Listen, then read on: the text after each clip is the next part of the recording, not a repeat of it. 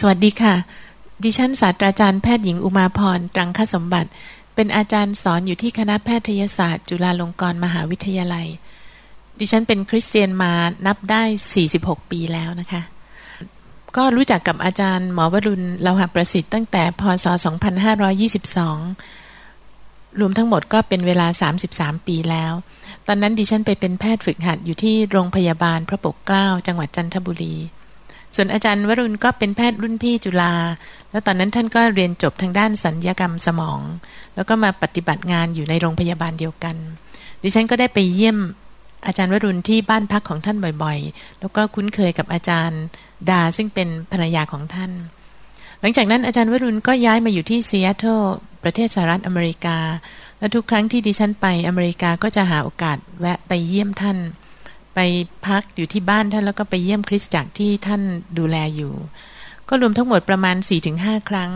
แล้วครั้งสุดท้ายก็ประมาณ 11 ปีมาแล้ว เมื่อวันที่ 20 มีนาคม 2555 ดิฉันได้เดินทางไปประชุมที่แคนาดา แล้วขากลับก็ได้แวะไปเยี่ยมอาจารย์วรุณที่ซีแอตเทิลเหมือนเดิมนะคะครั้งนี้ดิฉันก็มีความต้องการในใจที่จะเหมือนกับว่าอยากจะได้รับการฟื้น ฟูจากท่านอาจารย์ เพราะว่าครั้งก่อนๆที่เคยไปโบสถ์ที่ซีแอตเทิลก็รู้สึกว่าได้รับการหนุนใจหลายอย่างนะคะ ในครั้งนี้ก็ได้พักอยู่ที่บ้านอาจารย์รวมแล้วประมาณห้าวันนะคะ ใช้เวลาร่วมกันแล้วก็ติดตามอาจารย์ในการที่ไปทำกิจกรรมต่างๆ อาจารย์ดาก็พาไปเที่ยวไปทานอาหารไปซื้อของไปเยี่ยมคริสตจักร New Hope International ที่นั่นด้วย แต่ที่สำคัญมากก็คือ การที่ได้มีโอกาสร่วมประชุมในกลุ่มอธิษฐานกับศาสนาจารย์ที่นั่น แล้วก็ได้มีโอกาสฟังคำเทศของอาจารย์วรุณนะคะ เป็นสิ่งที่เปลี่ยนชีวิตของดิฉันเอง ก็อยากจะเล่าสักนิดหนึ่งว่าการมาฟังคำสอนของอาจารย์วรุณที่ตอนที่ไปอยู่ซีแอตเทิลนี่ได้เปลี่ยนชีวิตยังไง ในช่วงสิบปีหลังหลังจากที่ดิฉันก็ได้ใช้ชีวิตคริสเตียนมาประมาณ 46 ปีแล้วเนี่ยนะคะ ในช่วง 10 ปีหลังเนี่ยก็ เริ่มมีคำถามว่าพระเจ้ามีอยู่จริงหรือเปล่า ถึงแม้ว่าเราอธิษฐานอยู่ตลอดเวลา แล้วก็เราก็ได้รับคำตอบในการอธิษฐาน พระเจ้าปกป้องเรา พระเจ้าอวยพร พระเจ้าทรงอวยพรในชีวิตการทำงานของดิฉันมาก ในการดูแลคนไข้แล้วก็ในอีกหลายหลายสิ่ง โดยเฉพาะในชีวิตครอบครัว แต่ว่าทุกครั้งที่อธิษฐานก็จะมีคำถามมาเสมอว่าพระเจ้านะ่ะคือใครนะ พระองค์เป็นยังไงนะ พระองค์มีอยู่จริงหรือเปล่าและทำไมต้องมีพระองค์ด้วย บางครั้งก็ดูเหมือนจะได้รับคำตอบแล้วแต่ว่าก็ยังมีคำถามอยู่ทุกครั้งที่อธิษฐาน แล้วก็มีความรู้สึกว่าสิ่งนี้ทำให้ไม่มีความสุขในการใช้ชีวิตคริสเตียนนะคะ ก็ได้อธิษฐานถามพระเจ้าว่าจะทำยังไงนะถึงจะได้รับคำตอบ ทีนี้มีในคืนวันหนึ่งที่ได้พักอยู่ที่บ้านอาจารย์วรุณเนี่ย อาจารย์ก็ได้เทศนาเรื่องความเชื่อนะคะ พอฟังไปได้สักสี่ห้านาที มีความรู้สึกว่าพระเจ้าตรัสกับเราว่าทั้งหมดที่เกิดขึ้นเนี่ยนะ ที่เรามีคำถามเนี่ยนะคะ จริง ๆ แล้วเนี่ยมันเป็นภาษาอังกฤษนะคะ ที่เกิดขึ้นในขณะที่อธิษฐานอยู่ตรงนั้น ภาษาอังกฤษนั่นก็คือว่า human mind cannot comprehend God นะคะ เพราะว่าพระเจ้าเนี่ยนะทรงเป็นพระเจ้าที่ยิ่งใหญ่มาก แล้วด้วยสมองของมนุษย์เนี่ยไม่สามารถที่จะเข้าใจพระเจ้าได้หมดทุกอย่าง อาจารย์วรุณได้พูดคำหนึ่งซึ่งเหมือนกับพระเจ้าได้ตรัสกับดิฉัน คือ ผู้ที่มาหาพระเจ้าจะต้องเชื่อว่าพระองค์ทรงพระชนอยู่ แล้วก็จะต้องเป็นลักษณะของความเชื่อแบบเด็ก ๆ ความเชื่อแบบเด็ก ๆ ก็คือ รับเอาไว้ทั้งหมด โดยไม่ตั้งข้อสงสัยเลย ซึ่งความเชื่อแบบนี้ดิฉันเคยมีตอนที่ดิฉันอายุสิบขวบนะคะ แล้วก็มาเชื่อพระเจ้าตอนนั้นเนี่ยในช่วง ตอนช่วงเป็นเด็กเนี่ยมีความรู้สึกว่าเรารับพระเจ้าทั้งหมดเลย เราไม่เคยสงสัยเลย แล้วช่วงชีวิตนั้นก็ได้รับพระพรมาก แต่ว่าพอโตขึ้นเนื่องจากว่าทำงานในมหาวิทยาลัยเป็นอาจารย์แพทย์ทำงานวิจัยแล้วก็ได้รับรางวัลงานวิจัยหลายรางวัลทำให้เกิดการตั้งคำถามเกี่ยวกับพระเจ้า เพราะว่าในทางการแพทย์เนี่ยทุกอย่างจะต้องมีหลักฐาน ว่าเกิดขึ้นได้ยังไง แล้วมีการตรวจสอบถึงจะเชื่อนะคะ ต้องมีคำตอบที่จุใจ ทีนี้เมื่อพอได้ทำงาน แล้วก็อยู่ในแวดวงของนักวิชาการไปเป็นเวลานาน ก็ทำให้เกิดคำถามอันนั้น แล้วก็มีความรู้สึกว่าคำถามนั้นน่ะไม่สามารถได้รับคำตอบได้เลย แต่ในคืนวันนั้นที่ได้ฟังเทศของอาจารย์วรุณเนี่ย พระเจ้าก็ได้สัมผัสใจของดิฉัน และทำให้ดิฉันรู้ว่าดิฉันเองไม่สามารถค้นหาคำตอบนี้ได้ เพราะว่า สมองของมนุษย์ไม่สามารถที่จะเข้าใจพระเจ้าที่ยิ่งใหญ่ เหมือนกับสมองของมดนะคะ ไม่สามารถเข้าใจมนุษย์ได้หรอกนะคะอพอถึงตรงนั้นดิฉันก็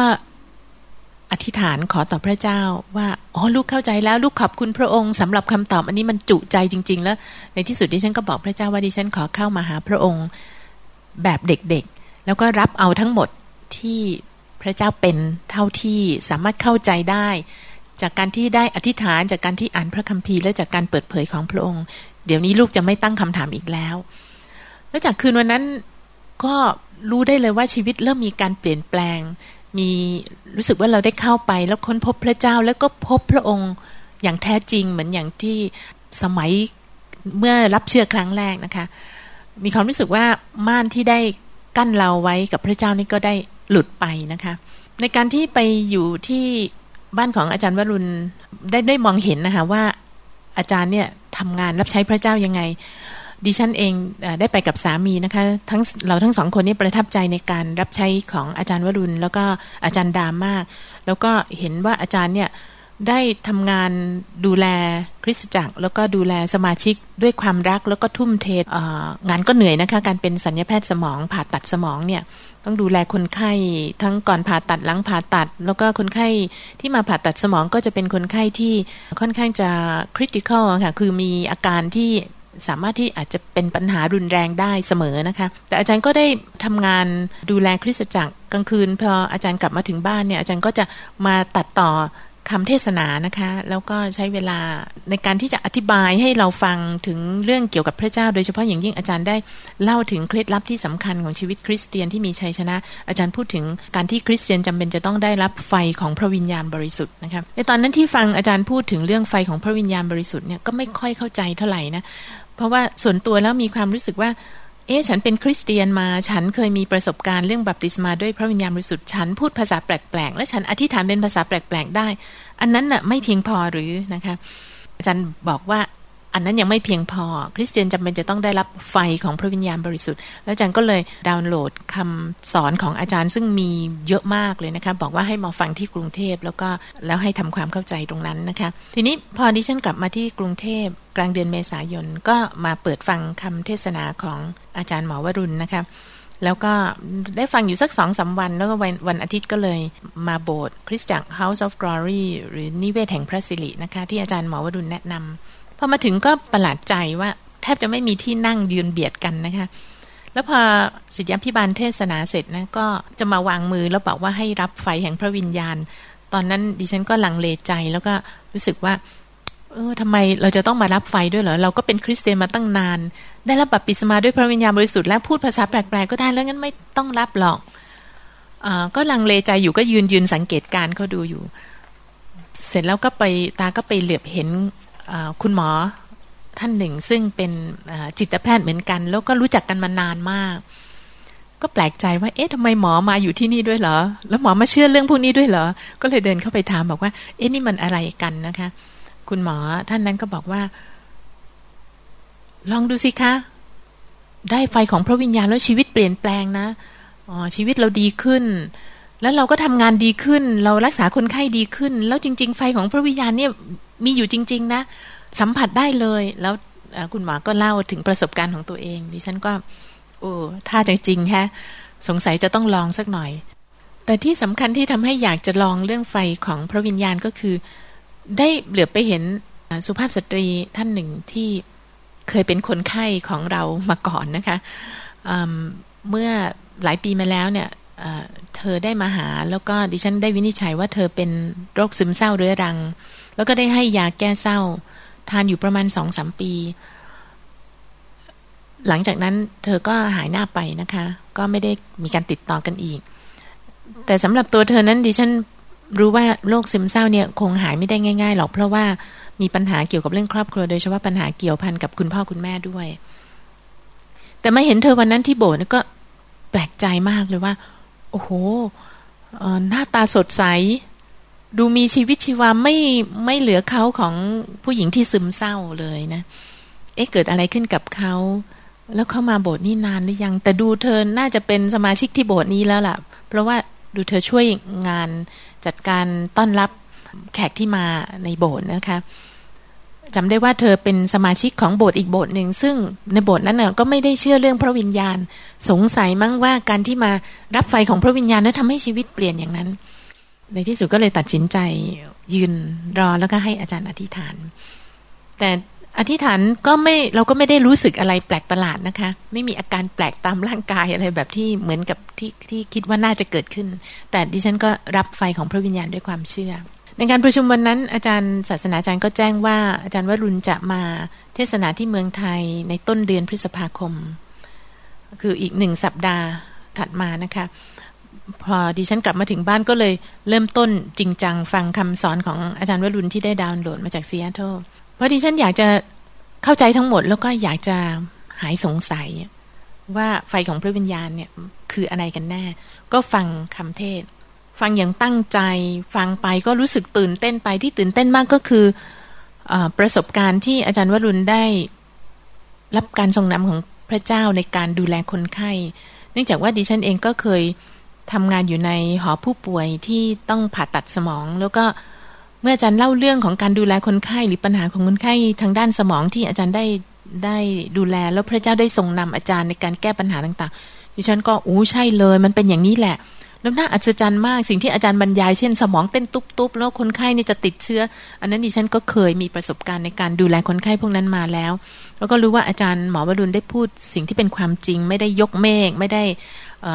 พูดในแบบที่มากเกินไปนะคะหรือโมนะคะ แล้วก็ก็รู้สึกว่าอัศจรรย์ใจมากที่พระเจ้าทำอย่างนั้นเชียวเหรอ เคยได้ยินถึงเรื่องการอัศจรรย์เรื่องการรักษาโรคมาก็เยอะ แต่ว่าไม่เคยเจอกับคนใกล้ตัวคือรุ่นพี่ของเราที่ได้ทำงาน ตรงนั้นแล้วลืมบอกไปว่า อาจารย์หมอวรุณเนี่ยท่านเนี่ยไม่ใช่เป็นคนที่เชื่ออะไรง่าย ๆ เพราะว่าท่านนี่เป็นคนเก่งนะคะ เป็นเหรียญทอง เกียรตินิยมอันดับหนึ่งของจุฬาใครที่ได้เกียรตินิยมอันดับหนึ่งเนี่ย ก็ถือว่าเก่งมากแล้วจากจุฬานะคะ ยิ่งได้เหรียญทองอีกยิ่งต้องแปลว่าต้องยกนิ้วมือให้ เพราะว่าในในบรรดาเกียรตินิยมอันดับหนึ่งหลายคนก็จะมีคนได้เหรียญทองแค่คนเดียวนะคะ แล้วอาจารย์ก็คือคนนั้นนะคะเมื่อได้ฟังคำพยานของอาจารย์ว่ามาพบพระเจ้ายังไง แล้วก็พระเจ้าได้ทรงนำในการดูแลคนไข้แล้วในชีวิตยังไงก็รู้สึกตื่นเต้น ก็เลยฟังฟังทั้งวันเลยค่ะ แล้วบังเอิญช่วงนั้นอะ เนื่องจากตอนที่ก่อนจะกลับมาเมืองไทยดิฉันได้ไปแวะที่แกรนด์แคนยอนแล้วก็ไป trekking เดินลงไปในหุบเขาของแกรนด์แคนยอนแล้วก็พอเดินขึ้นมาก็คงจะใช้เข่ามากก็เลยพอกลับมาเมืองไทยก็ปวดเข่าปวดเข่าก็เดินไปทำงานไม่ได้นะคะ ก็เลยต้องลาป่วย เพราะฉะนั้นในช่วงลาป่วยประมาณ3าสี่วันนี้ก็ได้ฟังคำเทศ ทั้งวันทั้งคืนเลยนะคะ ไม่ได้หยุดเลย แล้วก็มีความรู้สึกว่าเหมือนกับคำเทศนั้นคงมีการเจิมของพระเจ้า เพราะมันรู้สึกว่าฟังแล้วมัน อิ่มใจ ฟังแล้วก็ไม่หิวข้าวนะคะแล้วก็ฟังแล้วไม่อยากจะดูอย่างอื่นอีกเลย ไม่อยากจะฟังเพลงอื่น ไม่อยากจะฟัง ไม่อยากจะฟังข่าวทีวี ไม่อยากจะดูละครน้ำเน่า ซึ่งธรรมดาก็มักจะดูเพื่อผ่อนคลายนะคะหลังจากที่ดูคนไข้มาเยอะๆบางทีก็อยากจะนั่งดูละครที่มันแปลกๆ หรือว่ามันมันตลกตลก แต่ว่าพอมาฟังคำเทศก็ไม่อยากที่จะทำอย่างอื่นเลยนอกจากฟังคำเทศ ฟังคำสอนแล้วก็รู้สึกว่าได้เรียนรู้สิ่งใหม่ๆเกี่ยวกับพระเจ้า โดยเฉพาะเรื่องพระวิญญาณบริสุทธิ์อย่างมาก แล้วดิฉันเองก็ได้ศึกษาในพระคำกิจการ แล้วก็ได้พบว่าอ๋อเรื่องที่อาจารย์วรุณพูดถึงไฟของพระวิญญาณเนี่ยเป็นสิ่งที่บันทึกอยู่ในพระธรรมกิจการ แล้วก็เดี๋ยวนี้ก็เกิดขึ้นอีกนะ แล้วเราเราซึ่งเป็นคริสเตียนเนี่ยจำเป็นจะต้องรู้ ตรงนั้น ก็เลยเกิดความรู้สึกว่าอยากจะได้ไฟของพระวิญญาณอย่างจริงจัง แล้วก็อยากจะมีชีวิตที่มีชัยชนะ อยากจะมีชีวิตแบบที่อาจารย์วรุณได้กล่าวถึงในคำเทศนะคะ พอวันที่อาจารย์มาเทศที่โรงแรมเอเชียมาจากอเมริกาเนี่ยนะคะ อาจารย์ก็ได้เทศนาแล้วฉันก็เลยด้วยความกระหายอยากจะได้ไฟของพระวิญญาณก็เลยได้ให้อาจารย์วางมือให้ แล้วหลังจากนั้นก็พบว่าชีวิตมีการเปลี่ยนแปลงหลายอย่างมาก ถ้าจะแบ่งเป็นด้านใหญ่ ๆ ก็พบว่า มีทั้งหมดสี่ด้านที่เกิดการเปลี่ยนแปลงขึ้นมา อันแรกก็คือเป็นด้านของร่างกายของตัวเองนะคะ ธรรมดาดิฉันจะมีปัญหานอนไม่หลับนะคะ จะตื่นขึ้นมาประมาณตีสองตีสามแล้วก็นอนไม่ได้เลยจนกระทั่งถึงหกโมงเช้าแล้วก็จะง่วงอีก แต่หกโมงเช้าพอมาง่วงนะคะแปดโมงต้องไปสอนหนังสือแล้วเก้าโมงดูคนไข้ เพราะฉะนั้นมันก็เลยทำให้แต่ละวันนี้ทำงานยากมาก เพราะว่า มันจะทำด้วยความง่วงสมองมันไม่แจ่มใสสอนหนังสือก็สอนไม่ค่อยได้ แล้วที่สำคัญก็คือว่า พอตอนเที่ยงเที่ยงบ่ายๆเนี่ยสมองมันจะปิดเลยเหมือน shutdown โรงงาน shutdown นะคะ ไม่รับรู้อะไรเลย เลยทำให้บางครั้งก็จะต้องแอบหลับกลางวันนะคะ สักสิบห้านาทียี่สิบนาที แต่ที่แย่มากอีกก็คือพอตอนเย็นเนี่ยนะจะต้องดูคนไข้อีกนะคะ ก็จะไม่มีสมาธิในการดูคนไข้ บางครั้งเหมือนกับจะต้องหยิกตัวเอง เพราะว่าจะหลับนะคะ แล้วในการดูแลคนไข้ตอนเย็นนี้ส่วนใหญ่ก็จะเป็นเคสที่จะต้องทำจิตบำบัดหรือ psychotherapy ซึ่งจะใช้ต้องใช้สมาธิมาก แล้วก็ใช้เวลานาน เพราะฉะนั้นแต่ละวันเนี่ยก็จะมีความรู้สึกกังวลใจพอตื่นขึ้นมาจะกังวลแล้วว่า วันนี้ฉันจะทำงานได้หรือเปล่า แล้วเป็นอย่างนี้เสมอ เวลามีคนไข้มาปรึกษาด้วยเรื่องนอนไม่หลับ เราก็จะบอกเขาว่า กินยานี้ยานี้นะ แล้วจะดีขึ้น แต่ถ้าไม่ดีขึ้นคุณก็ต้องหัดอยู่กับมัน แล้วบางครั้งก็ต้องบอกคนไข้ว่า หมอเองก็ยังมีปัญหานี้แล้วยังแก้ไม่ได้เองเลยนะคะ อันนั้นก็เป็นความทุกข์ใจที่เกิดขึ้นทุก ๆ วัน เนื่องจากปัญหานอนไม่หลับนะคะ แต่ว่าสังเกตเห็นตัวเองวันหนึ่งว่า เอ๊ะทำไมฉันไม่ต้องนอนกลางวัน แล้วทำไมฉันตื่นหกโมงเช้าแล้วก็รู้สึกแจ่มใส พอทบทวนกลับไป อู้ ตั้งแต่ ได้เริ่มฟังคำเทศนา ตั้งแต่ได้เริ่มมาโบสถ์ที่นี่แล้วก็ได้รับไฟของพระวิญญาณเนี่ย ฉันไม่ต้องกินยานอนหลับเลย แล้วก็ไม่ต้องกินเมลาโทนิน ซึ่งจริง ๆ แล้วเมลาโทนินเนี่ยก็ซื้อมาจากอเมริกาตั้งหลายขวดนะครับกะว่าจะกินสักสองสามปีเลยเมลาโทนินนี่เป็นยาที่จะช่วยให้มีการนอนหลับสบายนะคะ ไม่ต้องกินยาทั้งเมลาโทนินทั้งยานอนหลับ แล้วก็นอนตื่น หกโมงเช้านอนตื่นด้วยความสดชื่น กลางวันไม่ต้องนอนหลับงีบกลางวัน ไม่มีอาการสมองปิดเลยนะคะ ซึ่งอาการสมองปิดเนี่ยมันแย่มาก แล้วก็ความจำตอนช่วงที่มีอาการสมองปิด แล้วก็นอนไม่หลับในความจำจะไม่ดีบางทีสอนเลคเชอร์ไปนะคะ สอนหนังสือไปเนี่ยเมื่อกี้เพิ่งพูดประโยคอะไรไป ก็จำไม่ได้แล้วต้องถามนักเรียนว่าเมื่อกี้อาจารย์พูดอะไรนะ แล้วนักเรียนก็จะบอกว่าอาจารย์พูดเรื่องนี้เรื่องนี้ค่ะ ซึ่งมันก็ตลกมากเลย แต่ว่า เดือนกว่าเกือบสองเดือนมานี้ไม่มีอาการนอนไม่หลับเลยนะคะ อันนี้ก็เป็นการเปลี่ยนแปลงทางสภาพร่างกายที่ขอบคุณพระเจ้ามากเลยทำให้แต่ละวันนี้สดชื่นและทำงานได้ดีเต็มที่ การเปลี่ยนแปลงในสภาพร่างกายที่สองก็คือว่า ไม่มีอาการปวดท้องเลยนะคะ ธรรมดาดิฉันจะเป็นโรคกระเพาะแล้วจะต้องมียาลดกรดคือสั่งซื้อยาลดกรดจากอเมริกาเนื่องจากรสชาติอร่อยกว่ายาลดกรดที่ที่ขายที่เมืองไทย ก็จะมียาลดกรดเป็นขวดๆเนี่ย เอาไว้กินเคี้ยวทีสองสามเม็ดนะคะ โดยเฉพาะอย่างยิ่งจะมีปัญหามากถ้ากินอาหารไม่ตรงเวลา หรือไม่ก็กินแบบชนิดน้อยเกินไปทำให้ไม่อิ่มนะคะ ก็จะปวดท้องปวดเป็นชั่วโมงเลยนะคะ แต่ว่าในสองเดือนที่ผ่านมาเนี่ยไม่มีอาการปวดท้องเลยแล้วเนื่องจากว่าฟังคำเทศแล้วมันไม่อยากกินข้าวนะคะ ก็จะบางทีไม่หิวนะคะ แล้วก็ถ้ากินก็กินนิดเดียว ถ้าเป็นแต่ก่อนเนี่ยไม่ได้กินข้าวสักมื้อหนึ่งหรือกินอาหารนิดเดียวนะคะ จะต้องปวดท้องเลยต้องกินยาลดกรดแล้ว แต่นี่ไม่มีอาการอย่างนั้นเลย ก็ขอบคุณพระเจ้ามากเลยที่ที่สภาพร่างกายเนี่ย ดีอย่างผิดไปจากเดิมมากนะคะ และการที่ไม่ต้องกินอาหารเยอะเนี่ยก็ทำให้สามารถลดน้ำหนักได้ ในหนึ่งอาทิตย์ที่ฟังคำเทศทั้งวันทั้งวันเนี่ยนะคะ สามารถน้ำหนักลดลงไปได้สองกิโลเลยนะคะ ธรรมดานี่ไม่สามารถที่จะ กินน้อยๆ แล้วก็ไม่เคยที่จะลดน้ำหนักได้เลยมีแต่น้ำหนักเพิ่มขึ้นเพิ่มขึ้นจนกระทั่งแพทย์ อายุรแพทย์ก็บอกว่าให้ลดน้ำหนักได้แล้ว แต่นี่เป็นครั้งแรกในเวลาหลายปีนะคะที่สามารถลดน้ำหนักได้ การเปลี่ยนแปลงด้านที่สองก็คือการเปลี่ยนแปลงทางด้านจิตใจ พระเจ้าได้ทรงให้ดิฉันหลุดพ้นจากปัญหาบางอย่าง ก็ต้องขอเล่าเท้าความนิดนึงว่า เมื่อปีที่แล้วเนี่ยที่มีการชุมนุมประท้วงเสื้อเหลืองเสื้อแดงเสื้อหลากสีเนี่ยนะคะ ที่แถวโรงพยาบาลจุฬาเนี่ย ดิฉันได้กลับบ้านตอนกลางคืน แล้วจะต้องขึ้นรถ BTS กลับบ้านที่อยู่ที่ราชดำริ ตอนนั้นสองทุ่มขึ้นไปที่ BTS ก็กำลังจะก้าวขึ้นรถ ประตูรถเปิดกำลังจะก้าวขึ้น ก็มีเสียงดังปังขึ้นมาที่ท้ายขบวนพอมีเสียงดังปังเนี่ย คนข้างๆก็เลือดไหลนะคะ ที่หน้าผากก็พบว่ามีระเบิด M79 นะถูกยิงมาที่ BTS นะคะเราก็ลงมาที่ข้างล่างที่เป็นชั้นสองที่เป็นที่ขายตัว๋ว แล้วก็มีทหารมา คอยคุมดูอยู่นะคะ แล้วทหารก็บอกว่า เดี๋ยวให้ให้นั่งหมอบลง แล้วก็อย่าเพิ่งเคลื่อนไหว สักพักหนึ่งทหารก็บอกว่า เอาละให้ประชาชนเดินไปทางซ้าย คลานไปทางซ้าย ดิฉันก็คลานไปกับคนอื่นๆ ไปทางซ้ายพอคลานไปสักสองสามเก้าเนี่ยก็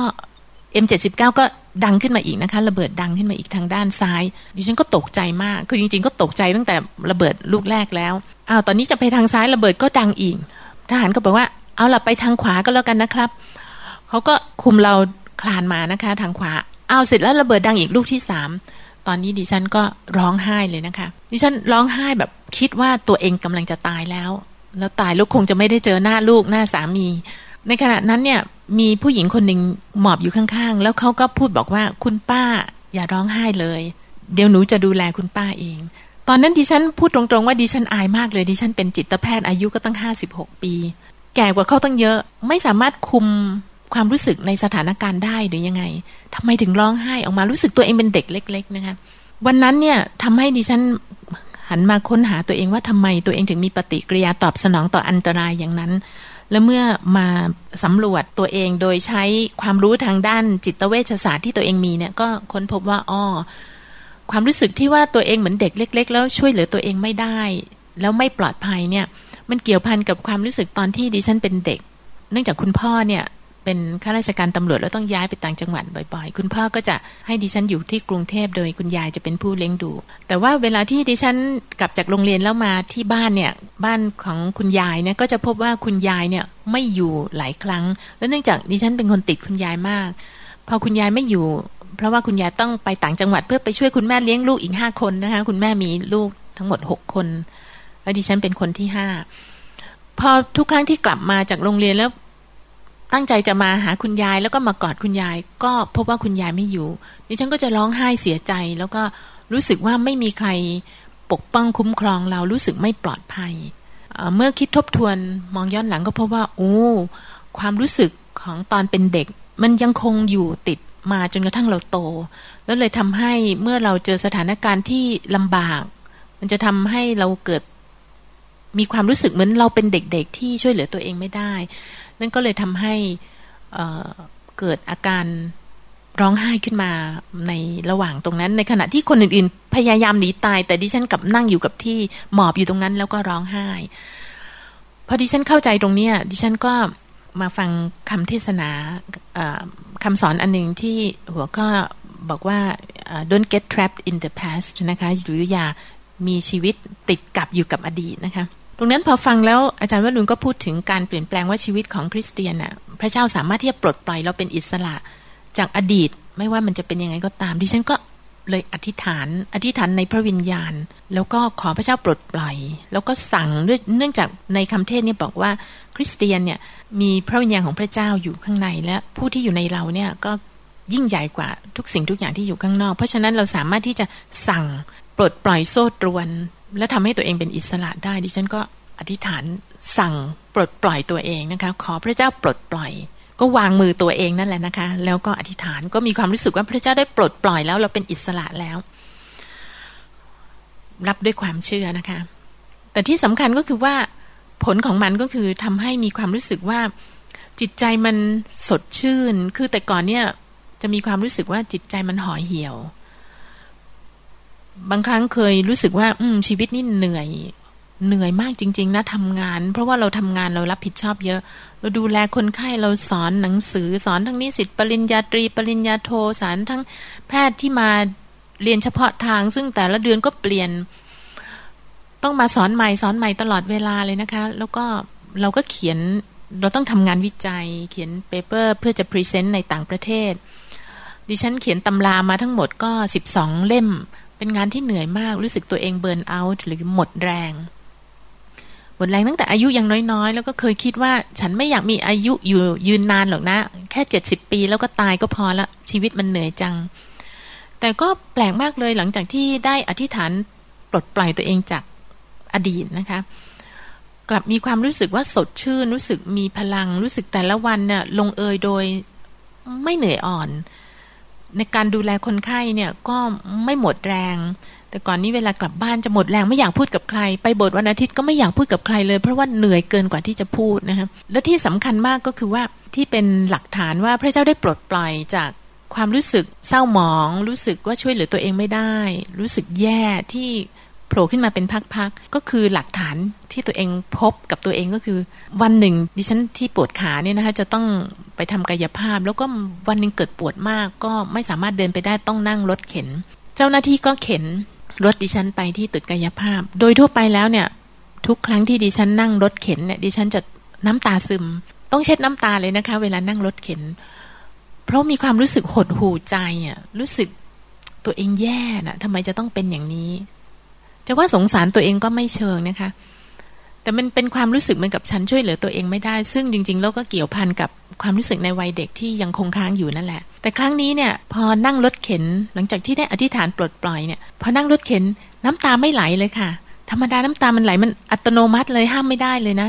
แต่ครั้งนี้น้ำตาไม่ไหลแล้วก็นั่งไปด้วยความชื่นชมยินดี หลังจากนั้นต้องนั่งรถเข็นอีกหลายครั้งเนื่องจากว่าเข่าเนี่ยปวดนะคะ แต่ว่านั่งด้วยความชื่นชมดีๆ แล้วรู้สึกว่าพระเจ้าให้เราเป็นอิสระจากอดีต จริง ๆ เรื่องการเป็นอิสระจากอดีตนี่ก็เป็นของที่อัศจรรย์มาก แล้วก็เกิดขึ้น โดยที่มีคำอาจารย์วรุณได้กล่าวคำพยากรณ์ถึงเรื่องการเป็นอิสระจากอดีตมาก่อนหน้านี้ เมื่ออาจารย์ได้อธิษฐานวางมือดิฉันที่โรงแรมเอเชีย อาจารย์พูดว่าพระดำรัสของพระเจ้าว่า อดีตได้ผ่านไปแล้ว ไม่มีทางที่จะกลับมาอีก จงมีชีวิตในปัจจุบัน ตอนนั้นดิฉันก็ไม่เข้าใจว่า ที่พระคำของพระเจ้ามาถึงนี่หมายความว่ายังไง เพราะว่าไม่คิดว่าตัวเองมีอดีตอะไรที่ยังคงตามเรามาอยู่ เราก็อยู่ในปัจจุบันนี่นาไม่เห็นมีอะไรเลย ดิฉันคิดว่าคำพูดพระดำรัสอันนี้เป็นพระดำรัสสำหรับหลานสาวคนหนึ่งซึ่งเธออกหักนะคะ แล้วก็ได้มาขอให้อาจารย์อธิษฐาน อาจารย์คงจะแบบว่าพูดแล้วอาจจะสับสนคนกระมังนะคะดิฉันก็ในคืนวันนั้นที่อาจารย์วางมือแล้วอาจารย์พูดคำนี้ดิฉันก็เดินไปหาหลานสาวแล้วบอกว่านี่คงเป็น พระคำของหลานมากกว่าที่จะเป็นของน้า เพราะน้าไม่มีอดีตอะไรที่จะต้องมาให้ปลดปล่อย แต่หลังจากที่เกิดเหตุการณ์ทั้งหมดแล้วได้ทบทวน อันนี้ก็พบว่าใช่ที่อาจารย์วรุณพูดถึง และได้วางมือแล้วที่พระเจ้าได้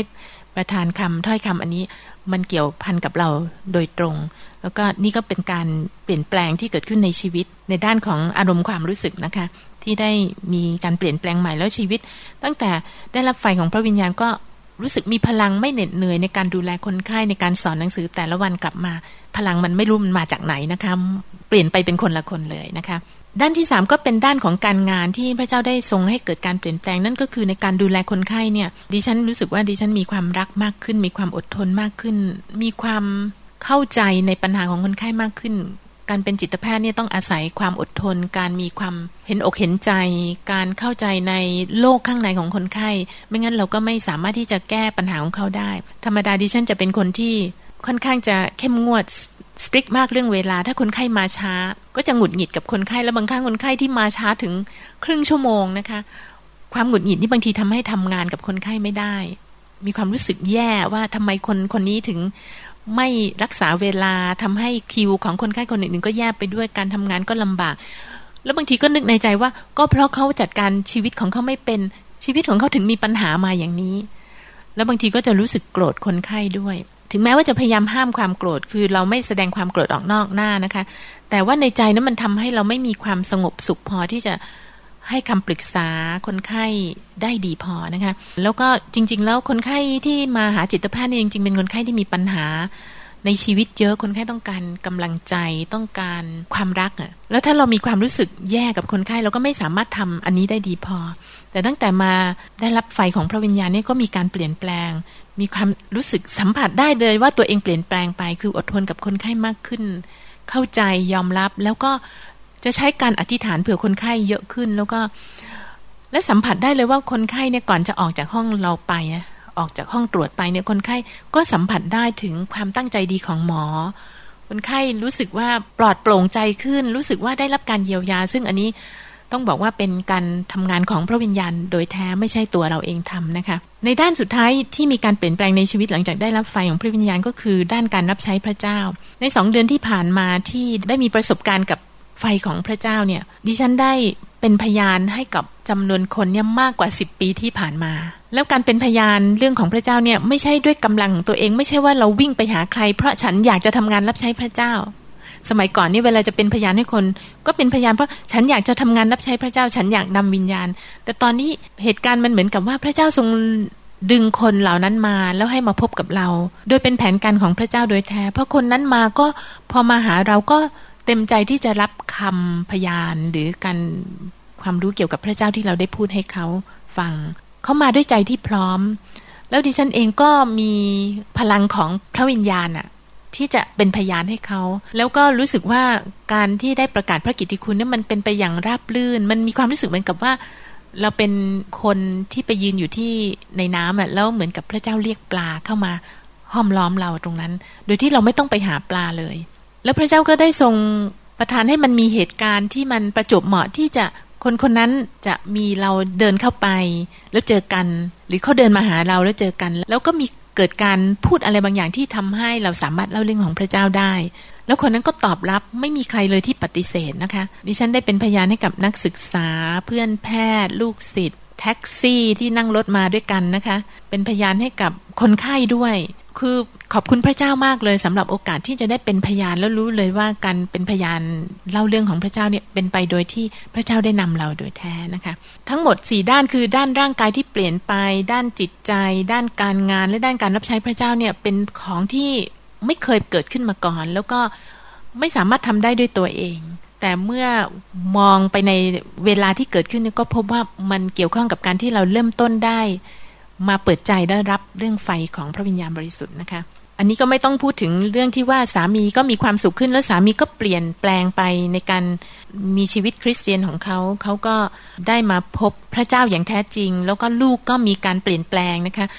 ในชีวิตครอบครัวเรามีการเปลี่ยนแปลงไปอย่างมากมาย แต่ก่อนนี้ดิฉันเคยสงสัยว่าชีวิตแห่งชัยชนะที่พระเยซูทรงสัญญาไว้ในพระคัมภีร์เนี่ยเป็นไปได้จริงหรือ แต่ในประสบการณ์ที่ผ่านมาสองเดือนกับไฟของพระวิญญาณเนี่ย ทำให้มีความมั่นใจแล้วรู้ว่า ตอนนี้ฉันมีชีวิตที่มีชัยชนะแล้ว ฉันเป็นเจ้าของมันแล้ว แล้วก็มีความรู้สึกว่าอยากจะให้พี่น้องคริสเตียนที่ไปโบสถ์ร่วมกับเราที่เราได้รู้จักมาเป็นเวลาหลายสิบปี ได้มีโอกาสที่จะได้มีชีวิตอย่างนั้นด้วย อันที่จริงแล้ว ดิฉันขออธิบายเพิ่มเติมสักนิดหนึ่งจากที่ได้ฟังคำสอนของอาจารย์วรุณ ก็คือชีวิตคริสเตียนมีความเชื่ออย่างเดียวไม่พอ เข้ามารับเชื่อแล้วบอกว่ารับความรอด พระเยซูคริสต์ช่วยให้รอดจากบาปได้อย่างเดียวไม่พอ ต้องมีการ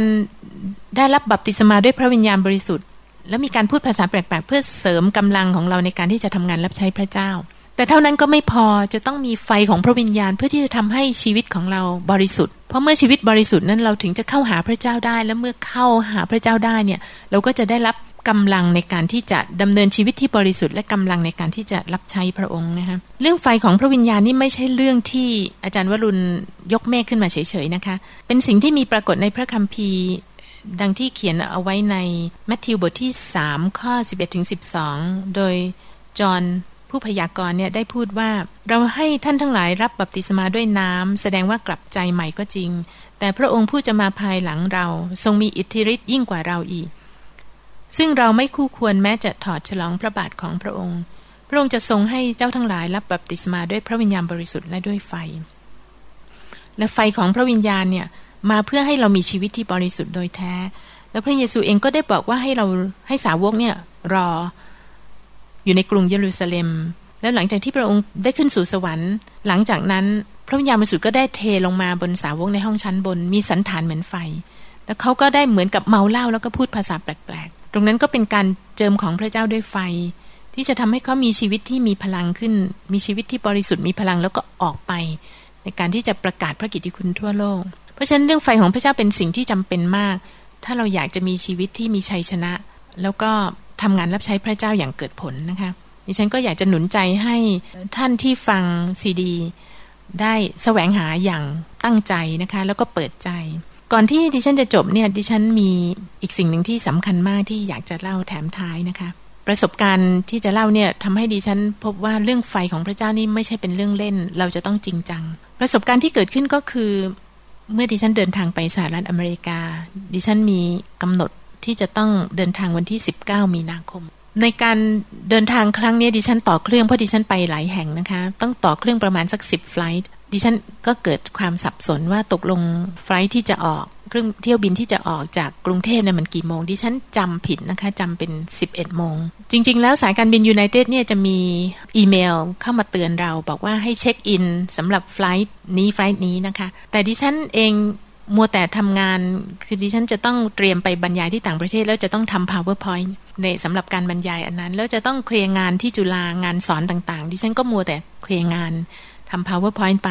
จนกระทั่งเช้าตรู่ตีสี่ดิฉันตื่นขึ้นมา ก็ยังทำ powerpoint ไม่เสร็จนะคะ ก็เห็นอีเมลของ United ที่เตือนมานะแต่ดิฉันไม่ได้อ่านดิฉันบอกว่าเดี๋ยว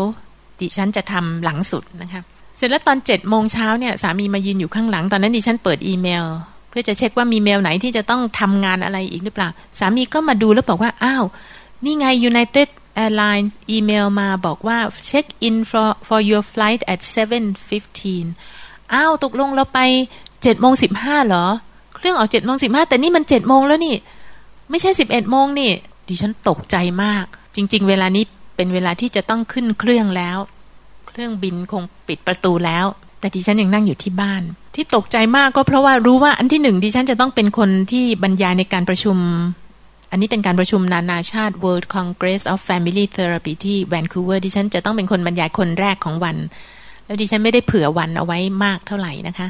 คือไปถึงรุ่งขึ้นก็เข้าโรงแรมแล้วก็พักหนึ่งคืนแล้วจะต้องบรรยายเลยอีกวันหนึ่งถ้าดิฉันพลาดตรงนี้ไม่ได้บรรยายนี่ก็แย่แน่เลย อันที่สองก็คือรู้ว่าพอถ้าจะไปเปลี่ยนตัวเครื่องบินต้องเสียเงินอีกเยอะ ดิฉันก็รู้สึก อืมแย่จริง ๆ เราไม่เคยพลาดอย่างนี้เลย ดิฉันเดินทางมาสามสิบสามปี ขึ้นเครื่องบินนะคะ ไม่เคยมีปัญหาที่จะพลาดเครื่องบินเลยนะคะ ไม่เคยจำไฟล์ผิด อย่างไรก็ตาม ด้วยความตกใจก็โอเคเราโทรศัพท์หาว่าไฟล์จะต้องอมีไฟล์ต่อที่ไหน แล้วเราก็หาไม่ได้เลย ในที่สุดเราก็คิดว่าเราไปสแตนบายที่สนามบินก็แล้วกันดิฉันก็เลยรีบแต่งตัวฉันก็เอาเสื้อผ้าเข้าห้องน้ำเพื่อจะอาบน้ำแต่งตัว ปิดประตูห้องน้ำเอามือถือเสื้อที่จะแต่งตัวไปเนี่ยวางที่ราวในห้องน้ำในระหว่างที่ขณะที่เอื้อมมือไปที่ราวนั้นน่ะก็ได้ยินเสียงดังขึ้นมาข้างใน อย่างดังมากเลยนะคะ คือเป็นเสียงที่เกิดขึ้นข้างในตัวค่ะ ก็รู้ว่าเป็นเสียงของพระเจ้า เพราะมันไม่ใช่เป็นเสียงที่หู แต่เป็นเสียงเกิดขึ้นมาข้างใน เหมือนกับเป็นความสว่างวาบอยู่ข้างใน เสียงนั้นพูดบอกว่า เจ้าเตรียมตัวสำหรับทุกสิ่งที่ไม่สำคัญ แต่สิ่งที่สำคัญนั้นเจ้าไม่ได้เตรียมตัว เวลาประตูสวรรค์ปิดก็เป็นอย่างนั้นแหละดิฉันตกใจโหดิฉันรู้เลยว่า พระเจ้ากำลังเตือนอะไรบางอย่าง แล้วดิฉันรู้ถึงความรู้สึกว่าประตูสวรรค์ปิดมันเป็นยังไง เพราะว่าเวลาเราพลาดเครื่องบินน่ะ มันรู้สึกว่าถูกทิ้งรู้สึกทุกอย่างมันพังทลายหมดเลย รู้สึกว่ามันไม่มีโอกาสอีกแล้วว่าตรงนั้นก็รู้ว่าโอ้พระเจ้ากำลังเตือนอะไรบางอย่างนะ แต่ก็ยังไม่เข้าใจเท่าไหร่นะคะ เพียงแต่คิดว่าโอ้สงสัย ก็อธิษฐานสารภาพ แล้วก็อธิษฐานว่าสงสัยลูกคงมัวแต่ทำงานทำงานวิจัยทำงานสอนทำงานดูคนไข้จนกระทั่งไม่ได้ทำงานรับใช้พระองค์เลยวงเล็บแต่ดิฉันก็ยังนึกอยู่ในใจว่า แต่ลูกก็ประกาศพระกิตติคุณในหมู่นักศึกษานะ อะไรทำนองนี้นะคะ แต่อย่างไรก็ตามก็รู้ว่าพระเจ้าเตือนบางอย่าง แต่ไม่เข้าใจทั้งหมดว่าหมายความว่ายังไง แล้วเราก็เดินทางไปอเมริกาดิฉันไปกับสามีก็มีประสบการณ์ที่ได้ไปพบอาจารย์วรุณอย่างที่ได้เล่าให้ฟังเนี่ยคะแล้วก็พอกลับมาเมืองไทย กลับมาได้สักสามวัน คืนวันหนึ่งก็นอนฝัน ซึ่งจริง ๆ แล้วก็ไม่ได้ฝันมาเป็นเวลานานมากนะคะ ความฝันนี่แจ่มชัดมาก ในความฝันก็ดิฉันก็สะพายเป้อยู่ที่ข้างหลังเนี่ยนะคะแล้วก็เดินไปท่องเที่ยวที่สวิตเซอร์แลนด์ ความฝันนั้นเป็นฉากของสวิตเซอร์แลนด์ริมภูเขาแล้วก็ทะเลสาบ ท่านก็คงรู้ว่าสวิตเซอร์แลนด์เป็นประเทศที่สวยงาม ดิฉันก็เดินดูภูเขาทะเลสาบ แล้วก็ด้วยความเหนื่อยจากการที่เดินที่ดูแล้วก็รู้สึกชื่นชม อยากจะชื่นชมภูเขาเนี่ยก็ นั่งพักอยู่ที่เชิงเขาแล้วก็หลับไปนะคะหลับไปได้พักใหญ่พอตื่นขึ้นมา แถวนั้นซึ่งเคยมีคนอยู่นะ กลายเป็นที่ว่างเปล่า ดิฉันก็วิ่งออกไปนะ เพราะรู้ว่าตัวเองถูกทิ้งแล้วล่ะ วิ่งออกไปก็เห็นหลังรถบัสไวๆนะ แต่มันไปแล้วเรียกไม่ทัน มันเห็นเล็กๆเลยนะคะ ไกลมาก ดิฉันก็เลยรีบเดินไป ก็ไปพบที่แห่งหนึ่งก็เลยเดินเข้าไปถามคนถามว่า คุณเห็นรถบัสของฉันไหม เขาก็ชี้ไปเราก็มองเห็นนะอ๋อนั่นเองนะ ที่เห็นใบไวเล็ก ๆ ตายจริงเราไปไม่ทันแล้วดิฉันก็ถามว่าคุณรู้ไหมรถไปไหน ดิฉันเองซึ่งเป็นคนที่จะต้องอาศัยในรถบัสฉันยังไม่รู้ว่ารถบัสไปไหนเลยเขาก็บอกเขาไม่รู้ ในที่สุดดิฉันก็นั่งลงที่พื้นนะนะคะ แล้วก็ร้องไห้ รู้สึกว่าถูกทิ้ง รู้สึกว่าตายจริงทำไมเรามวนหลงอยู่กับอะไรบางอย่างที่ดูสวยงาม แต่เราไม่ได้ดูเลยเหรอว่า เราจะต้องระวังตัวเตรียมตัวที่จะต้องไป ร้องไห้ในความฝันนั้น แล้วก็ตื่นขึ้นมาตกใจตื่น แล้วก็ยังมีน้ำตาติดอยู่ที่ดวงตาเลย ก็รู้สึกว่านี่เป็นความฝันที่พระเจ้าให้ก็เลยอธิษฐาน ในคำอธิษฐานนั้นก็ได้ความเข้าใจว่า โอ้โห มันเป็นเพราะว่าเรามัว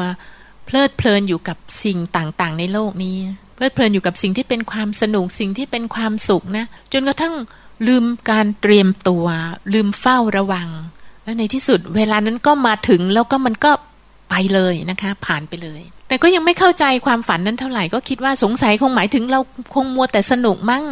แล้วก็เวลาเราสนุกเราไม่ได้เตรียมตัวที่จะเตรียมว่าพระองค์จะเสด็จมาเมื่อไหร่ ก็เข้าใจแค่นั้น หลังจากนั้นเมื่อได้มาฟังคำสอนของอาจารย์วรุณก็มาเจอตอนหนึ่งที่อาจารย์พูดถึงการที่อาจารย์จะไปเรียนรู้แล้วก็รับเรื่องไฟของพระวิญญาณ แล้วก็อาจารย์ดานี่ไม่เห็นด้วย แล้วอาจารย์ดาก็ได้ความฝัน ในฝันนั้นอาจารย์ดาจะเข้าพิธีแต่งงานกับอาจารย์วรุณอีกครั้งหนึ่งแต่อาจารย์ดาเนี่ยมัวแต่แต่งตัวแล้วก็ตั้งแต่เช้าจนกระทั่งบ่ายสามโมงที่จะต้องมีพิธีแต่งงาน อาจารย์ก็ยังแต่งตัวไม่เสร็จ จนกระทั่งถึงทุ่มหนึ่งอาจารย์ก็ยังแต่งตัวไม่เสร็จเพราะนั้นอาจารย์เลยพลาดพิธีแต่งงานของตัวเอง แล้วเมื่ออาจารย์อธิษฐาน พระเจ้าก็ให้คำตอบว่า เพราะว่าเจ้าขาดพระวิญญาณ อาจารย์วรุณก็พูดถึงว่า ในเรื่องของพระวิญญาณบริสุทธิ์เนี่ยในพระคัมภีร์มีเปรียบเทียบไว้เป็นเรื่องของหญิงพรหมจารีนะคะ ขออ่านมัทธิวบทที่ 25 ข้อ1ถึง13 ว่าอย่างนี้นะคะ เมื่อถึงวันนั้นแผ่นดินสวรรค์จะเปรียบเหมือนหญิงพรหมจารีสิบคน ถือตะเกียงของตนออกไปรับเจ้าบ่าว เป็นหญิงโง่ห้าคนและเป็นหญิงมีปัญญาห้าคน ฝ่ายคนโง่นั้นเอาตะเกียงของตนไป แต่หาได้เอาน้ำมันไปด้วยไม่ คนที่มีปัญญานั้นได้เอาน้ำมันใส่กาไปกับตะเกียงของตนด้วย เมื่อเจ้าบ่าวยังช้าอยู่ก็พากันง่วงเหงาและหลับไป